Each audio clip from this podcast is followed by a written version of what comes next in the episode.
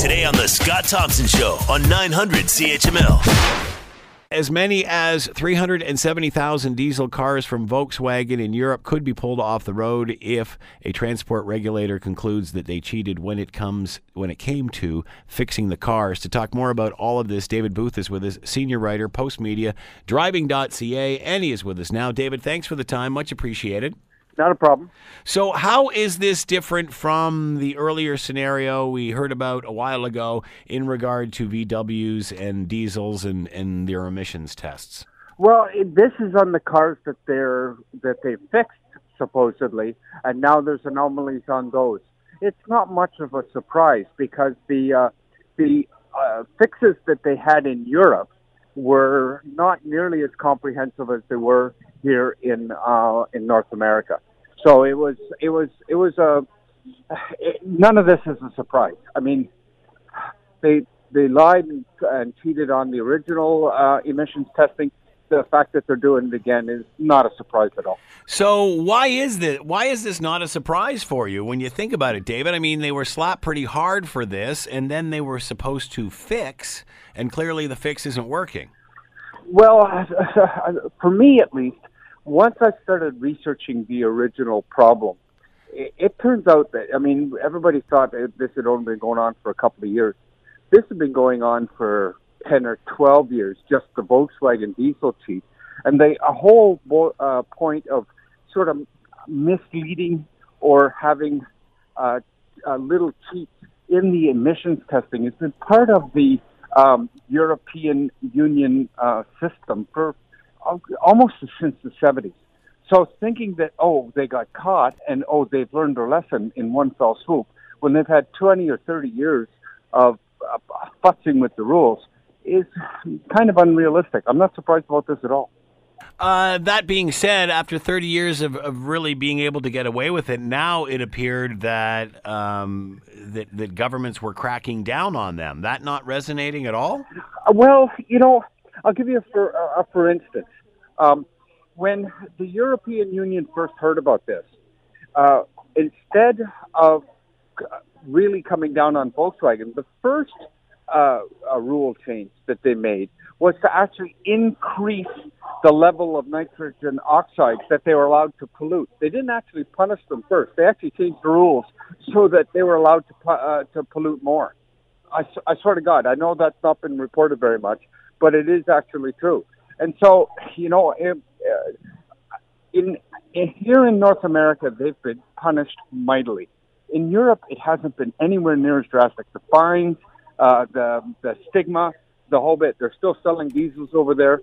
Uh, we're we're selling far fewer diesels over here. There's fewer models available and all like that. Over in Europe, it's business as usual.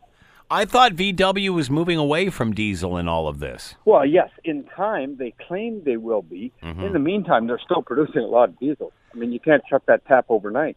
I mean, in some countries in Europe, 50% of the cars that are sold or even higher are diesels. Uh, we found that out when in uh, in uh, France when they threatened to uh, increase the tax on d- diesel fuel. Well, look what happened over there. It was chaos for three weeks. So, is it simply because uh, Europe is so reliant on diesel as a fuel that that you know, without crippling the economy, they couldn't do this, or or causing causing substantial damage? Uh, I will use a line I used in a in a in a story I wrote about this two years ago. Okay, uh, the European Union emissions testing is so rife with corruption that it, it feels like the Sopranos are running the hmm. deal. It is that bad. I, I, I mean, if I had 20 minutes on your radio show and I want, wanted to bore people to tears, I could go on ad nauseum with examples of things they've done wrong. And in fact, I did so uh, when we talked uh, previously, you know, two years ago on this. Take my word for it. At every point in time in the last 20 years, every time they had a chance to do the right thing or the wrong thing, they always chose the wrong. So the fact that people aren't getting the message over there is really not a surprise. Again, this is this is the least. What about cus- What about customer reaction to this, and you know, and the, and the whole PR angle? I, I, you know, I mean, everybody's talking about uh, cutting back the Paris Accord and, and pollution and so but- on and so forth. I mean, doesn't that fly in the face of all of this? Yeah, the PR over here, yeah, for sure. Again, uh, the diesels don't have nearly the stigma over there. They really, really don't. And even over here, the other day I got called, um, I uh, got a ride in a Uber. It was a kid uh, doing Uber X, uh, the cheaper version, and everything else, and he was thrilled to death. He'd been able to get a rejigged uh, Volkswagen, uh, what was it, a Jetta, I think, um, for dirt cheap. Uh, one of the rebuilt, you know, rejigged ones here because nobody wanted it. So he was thrilled to death. He's driving around in diesel right now, um, you know, eight hours a day, polluting up Las, Las Vegas. so again, uh, Europeans aren't more sensitive to this, obviously, than Canadians are. No, no, less, less, far less. What about other car companies? Uh, are they? Is everybody cheating? I can't speak to now because I haven't actually re- researched what the other. Because when the whole when the whole VW thing started a couple of years ago, everybody thought, well, this is just the tip of the iceberg, and we're about to hear more. And there were certain rumblings, but this has pretty much been it, hasn't it? No, no. uh, You know, uh, Mercedes got caught. uh, Yeah. FCA got caught. Uh, Fiat Chrysler. Uh, in fact, they're just settling that right now. So, to be honest with you, um, Volkswagen got caught the worst, but it hasn't been. It wasn't the. Uh, they weren't the only ones. And and and there were talk of others, even Renault, Citroën. Uh, pretty much everybody got caught with their pants down. Um, again, they only got caught in Europe, where you didn't get punished nearly as much. Uh, is it impossible for Europe to get off diesel? Uh, I, I, I don't know. Nothing's impossible. Uh, will diesel be used in 50 years? I doubt it. Uh, is it going to go away in the next five? No, it's not. Uh, and and what about the rebuild of these cars? Obviously, customers don't care about that. How's VW doing as a brand? Oh, they're setting records. They set more more records again uh, this year uh, for for sales this last year. I mean, they're doing fine. They've it's like they didn't even notice it. So it doesn't appear that customers uh, seem to care at all that uh, that they were they were cheating basically and saying their cars were less polluting than what they are. So much for the electrical uh, car revolution that says we all care about the environment, right? What are your thoughts on that, David? Because again, there was more stories today, uh, or sorry, this week coming up about that uh, in regard to this is the fastest growing segment in the auto industry, even though it represents less than one percent of all sales. I would I I, I would uh, ask those people that say that and put out those uh, that amount of hype to do two things. One, take Tesla's Model Three out of the EV numbers. Take California out of the numbers. And what, th- when you do that, you don't have much of an uh, electric revolution. Like, uh, I'll give you for instance, the market penetration of plug-ins in I think it was October or November in California was 10%. That's huge. I mean, and congratulations to them. But in Virginia, it was 0.2%, uh, 0.26%. You know, uh, in um, in Ontario in November. So why would we cut? Why would we cut places like California out? Aren't they setting the trend? they're Isn't setting that, the trend, but I mean, when you add the numbers, there's the numbers are so low everywhere else that including the numbers in California just skews the result. I mean, there's a maybe an electric car revolution happening in California. There's not an electric car uh, revolution happening anywhere else in North America. Uh, again, um, I was just about to say, before Ontario took away the um, uh, the uh, the incentives? subsidies, Yeah. uh, th- th- Nissan was selling 600 leafs a month. They're selling 10 a month now. Is that the reason for the success in California? The incentives. You know, certainly, it's a big part of it. There's also the culture out there, but it's a unique culture. Uh, you know, it's not happening anywhere else. Uh, anywhere else that you have any penetration by EVs, it's happening because of the subsidy. And what about EVs in Europe, where you know we're here? We're talking. The story started with diesel and so on and so forth. Is is that gaining? Is it gaining any more ground in Europe, considering that they Well, are where they still so subsidies. reliant on diesel? Where they have subsidies, Yeah. you know, like Norway. I mean, they just, I mean, basically half the price of by the time you end up doing uh, all the numbers, half the price of an electric vehicle in Norway is subsidy, subsidized. Well, of course, people are going to buy it. You know, if I can buy a Tesla for sixty thousand bucks, even I might have one in the driveway. Where do you think this is this discussion is going in regard to emission testing? Is it going to get more strict? Is it is it as necessary as it once was? This doesn't seem to be resonating with anybody. Everybody, lots thought, especially environmentalists, that you know with diesel with diesel and, and, and Volkswagen, this was a black eye.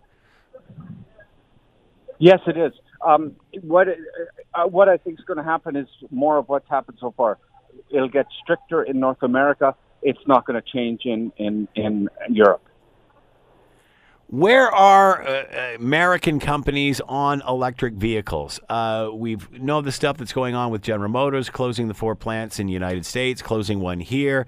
Uh, uh the Unifor president doing his best to try to get them to keep a plant here uh, or to convert that to electric vehicles or something that is in the future. Where is GM? Where's Ford? Where's Chrysler moving into the next 10 years? Well, Ford is, I would say, in the middle. Um, Chrysler, I would say, is behind. And General Motors is at least trying to to to to um, build more EVs. I mean, they're certainly putting a lot of public relations behind it. On the other hand, they canceled the Bolt, so it's kind of hard to really know what anybody's doing. I, I, again, if you take California out of a um, uh, the equation, it's really hard to sell an electric vehicle. Like you know, General Motors could uh, have 25% of its fleet uh, be electric, and it's not going to sell a lot more electric cars. I mean, there's not a big market for them right now. And if you take the subsidies away, there's no market for them. So I, I, I, I it's kind of hard for me to uh, ask the question that uh, answer that question because it's a really big question. I mean, the question is, will we continue to subsidize them at fifteen thousand dollars a car, like we did, or fourteen thousand dollar car, like we did in Ontario? We will, will we actually ban gas cars so that electric cars are the only choice? Then I guess they'll become popular. Until we take those dramatic actions, there's not really uh, a lot of uh, demand for them right now. I mean, it's solid. It's not like it's so minuscule it's completely not worthwhile. Right. But to think that you know we're like that in and of itself, organically, we're going to go to 25% EVs in the next five years, organically, just because people demand it. That's I I, I don't know where that pipe dream comes from, but I, I, I feel like a lot of people keep repeating the same right. story, hoping that it actually becomes true. Wow. Uh, what's holding electric vehicles back? What's keeping the costs so high? Why can't they bring those down? Um, and I mean, as soon as soon as they make a vehicle that is comparable in price, is this a game changer? Is this is this? Uh, that'll is, be one of the things. We talk about range, and then they give us 500 kilometers of range. The game changer will be when you have all the price and all the conveniences of current cars. So when I can buy a thirty thousand dollar car that drives like a Camry, where I can drive 400 kilometers on electricity and I can recharge it in, let's call it five minutes. Let's at least try to be generous to the EV segment. Five minutes instead of the 15 to eight hours that's required now. Then maybe there's a, a tipping point, but that's a long way off. That's a long way off. People keep talking about it like it's next year. It's a long way off. David Booth has been with us, senior writer, Postmedia, driving.ca. As many as 370,000 diesels from Volkswagen in Europe could be pulled off the road if a transport regulator concludes, regulator concludes they cheated when it came to fixing the cars. That and EVs. David, thanks so much, uh, so much for the time. Much appreciated. Thank you. Have a good day. The Scott Thompson Show, weekdays from noon to 3 on 900 CHML.